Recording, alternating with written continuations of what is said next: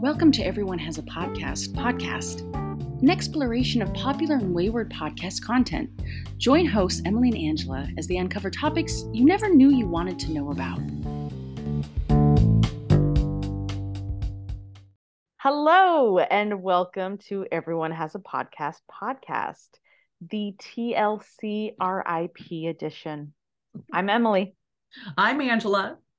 And in this episode, we'll be taking a look at the infamous life and the tragic death of Lisa Left Eye Lopes. And which podcast inspired our podcast this month? This one is called Disgraceland. It's an award winning podcast uh, hosted by Jake Brennan that explores the alleged true crime antics and criminal connections of musicians that we love. Really good one. This one this this week that we listened to was Lisa Left Eye Lopes. Hit me again and I'll burn your house down. Great. And I've actually listened to this one before, but I was feeling a little bit nostalgic from our last episode. We were talking about the 80s kind of situation. So I was like, let's roll with it. Let's see where it takes us. Let's roll into the 90s. Uh, I mean, yeah, just the natural progression. Absolutely. So, oh this for anyone who doesn't know who Lisa Left Eye Lopes is, just turn off the podcast, go away. but right, we're talking about TLC. We're talking about this R and B group from the '90s. Um, basically, you, Angela, and myself, we were obsessed with them in middle school because that's obsessed. when like Waterfalls came out. I think we were in eighth grade. Mm-hmm. Okay. Um, children, gather around, listen up to the elders.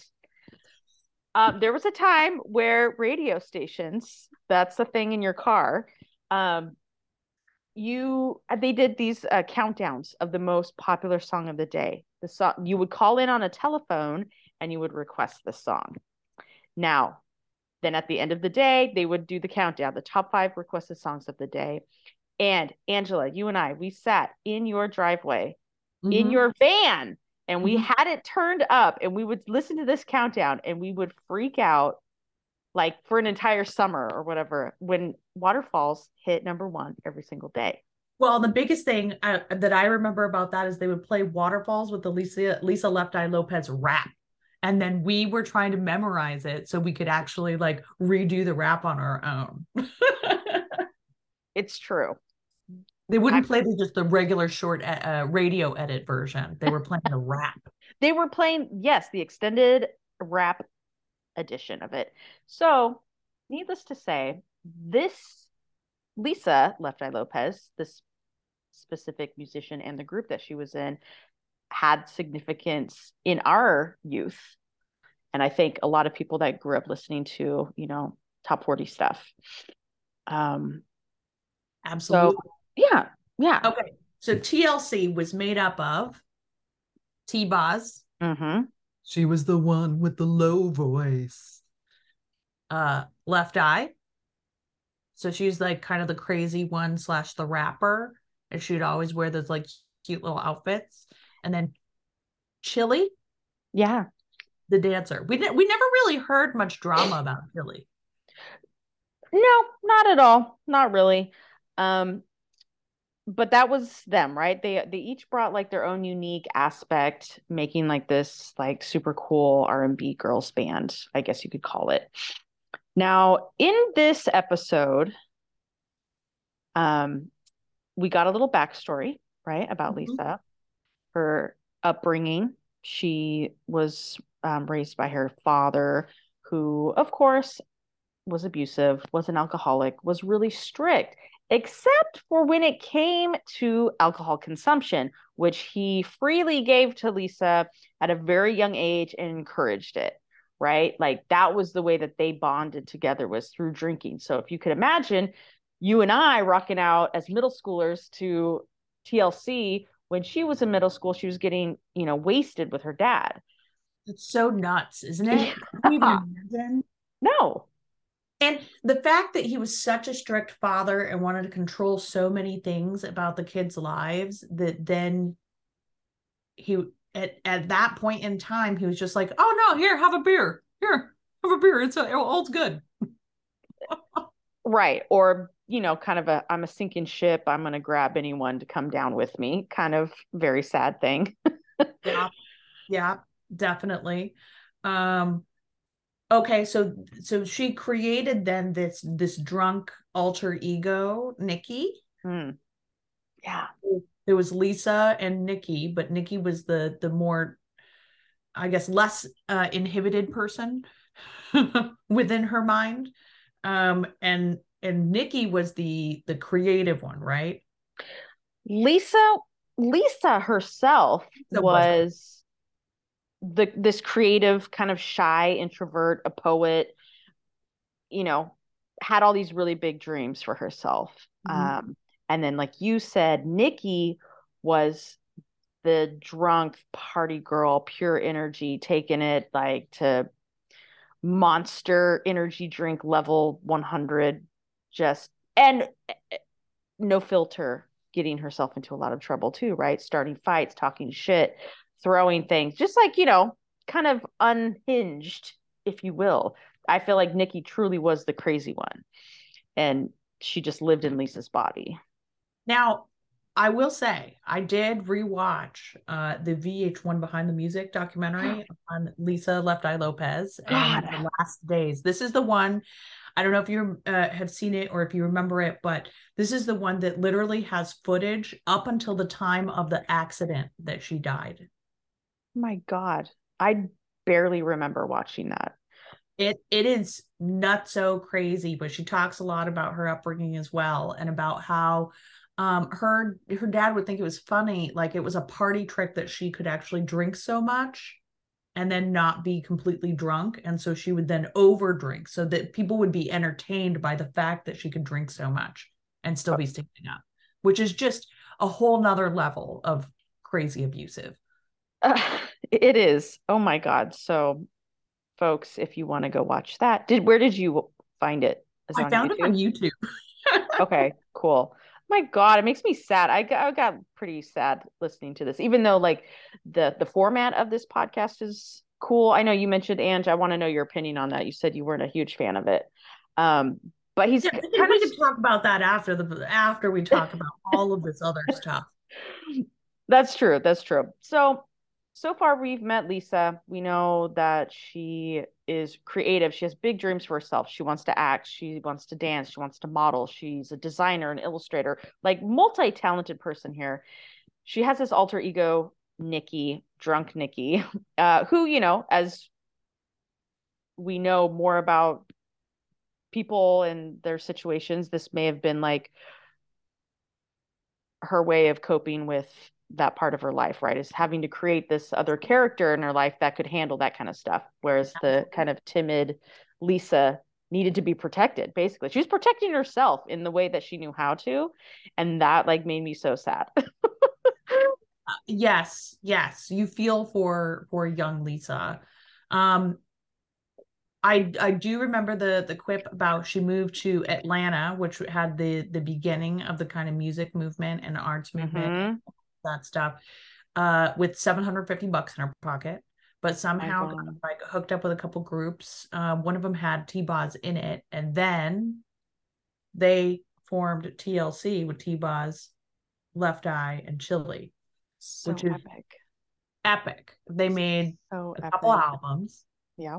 um over a, a few years but they were part of this whole i love this part of the podcast where they're talking about the social conscious movement of, of the 90s um because you know we're I, I feel like AIDS sometimes is an afterthought nowadays because there's so many ways to treat HIV or people um maybe it's just that people are practicing safer sex on the regular but in the 90s it still wasn't that way. Correct. and so Salt-N-Pepa uh Salt-N-Pepa. Who am I?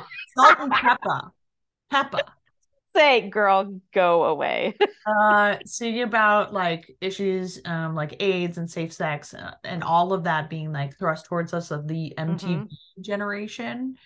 Um that was a huge huge push and I love the fact that um they they always had that as kind of a, a standing point in the group absolutely. They were very outspoken. They were very um, with the current times and things affecting the youth, you know, the population at the time. Listen, using their music not just as like entertainment, but to like uh, share a message. Mm-hmm. And I think that was really popular in that time. Not necessarily popular, but like a lot of groups are doing that. And I love that. I think that was really like, you know, kind of edgy and um although my parents really had a problem with me listening to let's talk about sex. They're like, turn that off. Of course they would. Yeah, of course. Um, but even got to like Lisa like had pinned her like uh condom to her pants. Let's not let's let's not pin condoms to pants because you know that's a way to get a hole in a condom. So, but let's you know, well, don't use it after pinning it to your pants. Yes. uh, but the group themselves were talking about safe sex and bringing it kind of into the mainstream, mm-hmm. and um, that was really great. But what what else was like Lisa part of the group for? Like, what did she add into the group besides her uh, awesome rhymes? Uh, yes, she well, like we mentioned, she was really creative. She really took charge in um, creating the group's outfits, kind of using them as billboards to speak about the topics that mattered to them. Um, and like you can see that with the condom piece. And, you know, she really stepped up as like designing stage sets, uh, music video vibes, um, the group image basically. And so when a lot of groups of the time were using like the African flag or the Rasta flag colors, she was um, bringing like a new I don't know, like new images, new colors, like a different vibe than most of what hip hop was doing. And so mm-hmm. that they really stood out because they were, I mean, I think they were creating a very unique, maybe subgenre of hip hop or R and B um, that mm-hmm. had never been done before, or at least that hadn't made it to mainstream music. And they looked crazy, right? Like no one was wearing clothes like them. No one was doing music videos like them. No one was doing like dances like them. It was it was a good time to be alive. Colors, the like I remember getting like the big pants that would just fit around your hips. then, uh, oh, thank goodness crop tops are back. Just yeah. in time for our 40s. Yeah. Um, but um, after the group's initial success, they eh, there was kind of a struggle for Lisa, right? Uh-huh. She was um, partying um, a lot. Partying, drinking, flirting. Drunk Nikki was coming out. Oh yeah, she was. So this alter ego, right? Was I don't know if I if I saw it as like self sabotage, but I saw it as like I don't know. I don't know what she was doing because she was really clear on the, like the goals and things she wanted to achieve for herself. But the drinking really, I mean, it was just an addiction for her. I think at that point. So and it's getting... in the industry in general, right? Mm-hmm. Lots of partying, lots of all the things. Lots of partying. I think she did do something pretty brave, crazy, if you will, where um, you know, in the podcast, he mentioned that after they had won just a bunch of Grammys, that she was talking shit on the the music industry or mm-hmm. calling them out, let's say, uh, because she's like, well, we've won all these Grammys, but we're actually broke. We have no money because um, our producers and our record label are stealing money from us or not mm-hmm. paying us what we rightfully have earned. So she that made her not popular, if you could imagine, with record labels in general. They're like, oh, we don't want someone, you know, blabbing all of our shady shady secrets. secrets. Mm-hmm. Our business. Exactly. Business. Yes. Um, okay. There was kind of a, like a multiple personality thing going on. Can you tell me the difference between like so we've talked about Nikki a bit Mm-hmm. We talked about Lisa a little bit. Mm-hmm. then um, this podcast brought up Nina, which is the first time I've ever heard this well this personality. Okay. And you you watched the behind the music and Nina was never Nina wasn't out. mentioned. In fact, they didn't really mention the multiple personality and I mean it was it, a lot of it was focused on her time in Honduras. Mm-hmm um, after uh, the waterfalls came out and that Mhm. album came out, then it was just kind of um she was obsessed with going to Honduras all the time. Okay. Um, and there was different other spiritual aspects that they were discussing. But Right. That said, can you tell me about like how Nikki, Lisa, and Nina kind of interacted um Yeah. based on this podcast? Yeah. So this is really interesting. Um, because it was just brought up, right? It was like he he explained these these characters and then went on with it. But I'm like, wait, hold hold up, back up, because there's something like wrong. Not wrong, but there's something that needs to be addressed with this woman. She has created Nikki, um, who is this drunk party girl who just rages, who says and does whatever she wants, zero F's given. Um, dangerous maybe to herself and others around her at times but re- but also like the life of the party like people were just like this chick's wild and then lisa of course she hung back she was quiet she was the poet she was always thinking about creating um, music and lyrics and things like that nina was apparently this third personality who was kind of the referee between Nikki and Lisa because Nikki and Lisa did not get along, right? So this self-saboteur who is Nikki um was being refed by Nina apparently who tried to keep the peace between these two or you know at least try to create like this balance of like okay how can we take this wild child and this quiet artist and live together in this one body for me that is the most interesting i'm like let's just talk about that let's just like read a book about that because i mean what are your thoughts on these three personalities distinct It's strange. It's a very strange way to go about life, and it's and it kind of screams to me like compartmentalization a little bit. Like uh, I can't deal with it, so my other personality has to deal with this. Um, wh- which I can kind of get, but y- you're thinking about like partying and in a tumultuous life and a tumultuous growth. I'm sure that that's like that compartmentalization kind of came out of it. Mhm. um just so crazy. And i mean the drama just continued right? Because then she hooked up with her boyfriend uh atlanta falcon oh am i going to say his name wrong? Andre rison? I think so. Uh and and they moved in together um and uh in the actual in the documentary what happened was um they so he originally came up to her and was just very gentlemanly and very like very nice and very kind and she went to his mansion and there was nothing in the mansion. Like it wasn't furnished. Hmm. like why why don't you have furniture?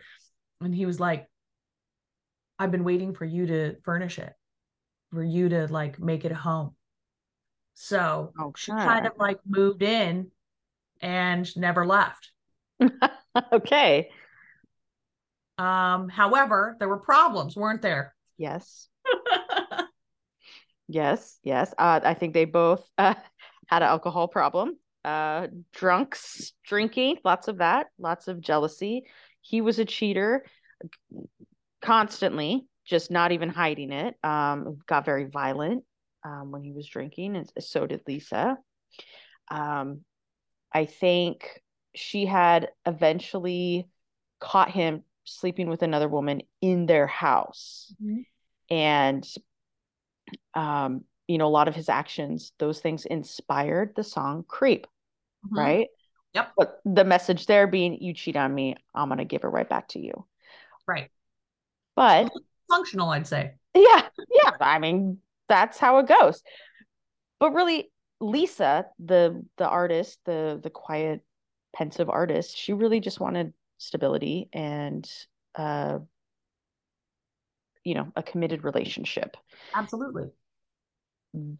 absolutely. However now we've reached 1994 where he was having some wild times down whatever so she decided to dish back uh, and she dressed up and went out to party and and just came home at 5 a.m. and he wasn't even home yet. He wasn't even home yet. no But he came home right after, saw how she was dressed, um, how and, and then like an argument began, and he was like uh yelling and then they were throwing things at each other and Andre definitely hit her. Mhm. And I do remember uh, this part is is covered in the podcast and in the documentary where they had kind of resolved their fight at some point in time that morning i guess. Not mm-hmm. that night anymore but that morning.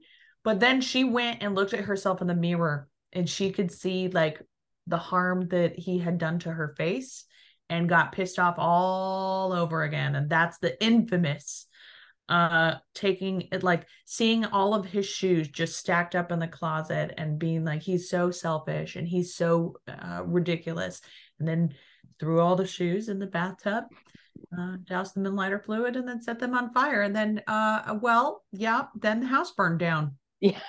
then the house burned down Exactly. So and i she- remember when this happened me too. I do remember the news, MTV News. Yep. And I do remember being like, she's so crazy. She's so ridiculous. I can't believe she burned his house down. Mm-hmm. Mm-hmm. And all of the news was about that, about how she did wrong. No one talked about the bruises on her face. No, not at all. That he, yeah, everything. It, it was very easy to um, pin it on her. I mean, just like if you look at um, a high school situation, right? There was a party, a house party at someone's house, and all the football players were there. But you can't get the football players in trouble because they have state next month or something. You know what I mean? So it's like he definitely had better lawyers, or it's just easier to pin it on like a crazy female, like losing her mind versus like a drunk football player. Yep. Um, That so said, I mean, that that thrust her going into like rehab and Yep. kind of like turning over a new leaf, right? Kind of cleared her mind. And um she she wrote the Don't Go Chasing Waterfalls. Oh, to me, this is like her Van Gogh moment where he, you know, after he cut off his ear, he was sent to like that rest and respite place, um, a loony bin, basically. And as he looked out the window of his room, and that's when he mm-hmm. saw the Starry Night scene and he painted it. I feel like that is Lisa's Van Yep. Gogh moment Yep. where she's in rehab. Her mind is clear.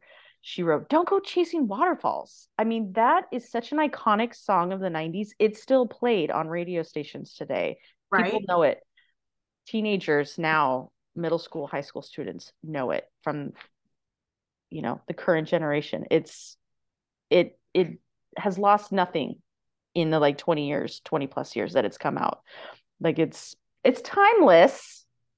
And I think in the 20 more years, it's still going to be just like a golden oldie. You're just like, oh, yeah, that's the jam. It is the jam. Golden oldie. Yeah. I love it. Um uh, I guess after that album came out, um Lisa kind of fell out with the group. Um she knew she was like capable um with a clear head and and she signed with um like she was talking to David Bowie, I believe, and like signed with another record company. Mhm. And that's when she started kind of going on trips.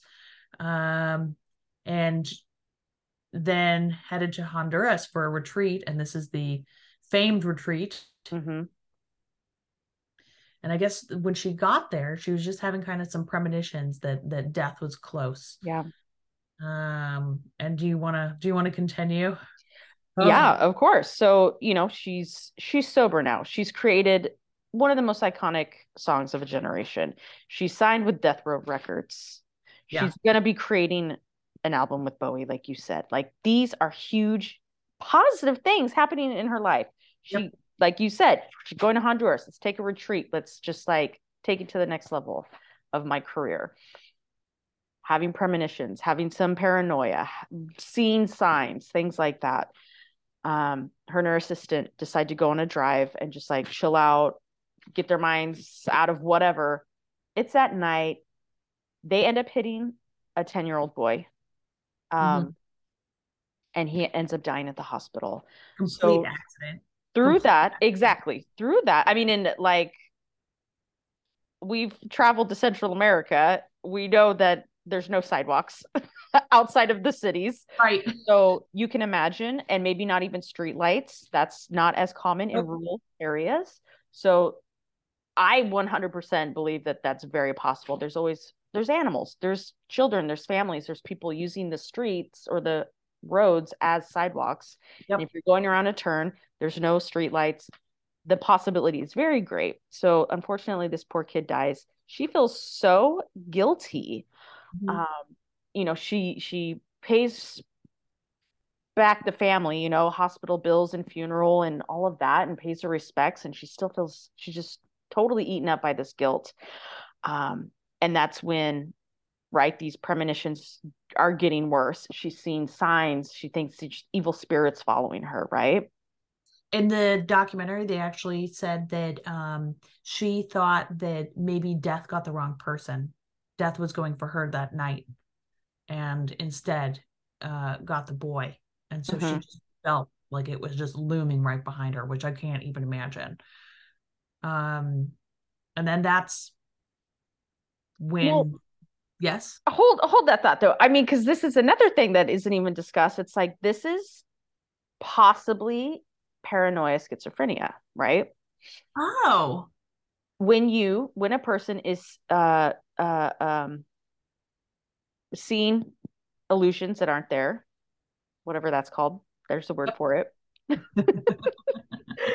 um you know th- they're seeing things. They're possibly you know she's coming remember she's coming from like having multiple personalities that she's used and engaged with her entire life to cope with the trauma that she's sustained in her childhood.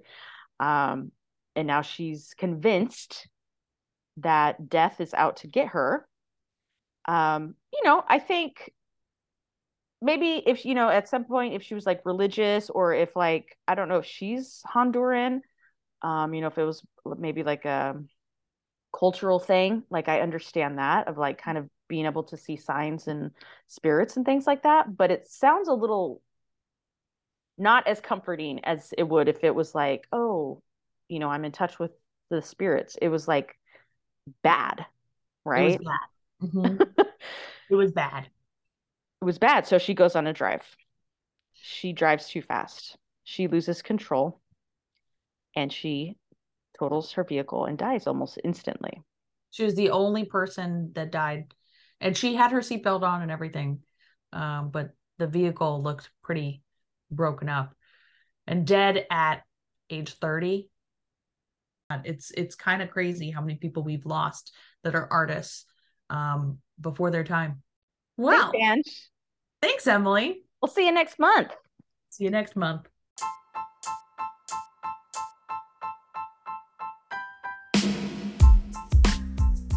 Thanks for listening to Everyone Has a Podcast podcast. Be sure to subscribe so you don't miss a single episode as we explore stuff you never knew you wanted to know.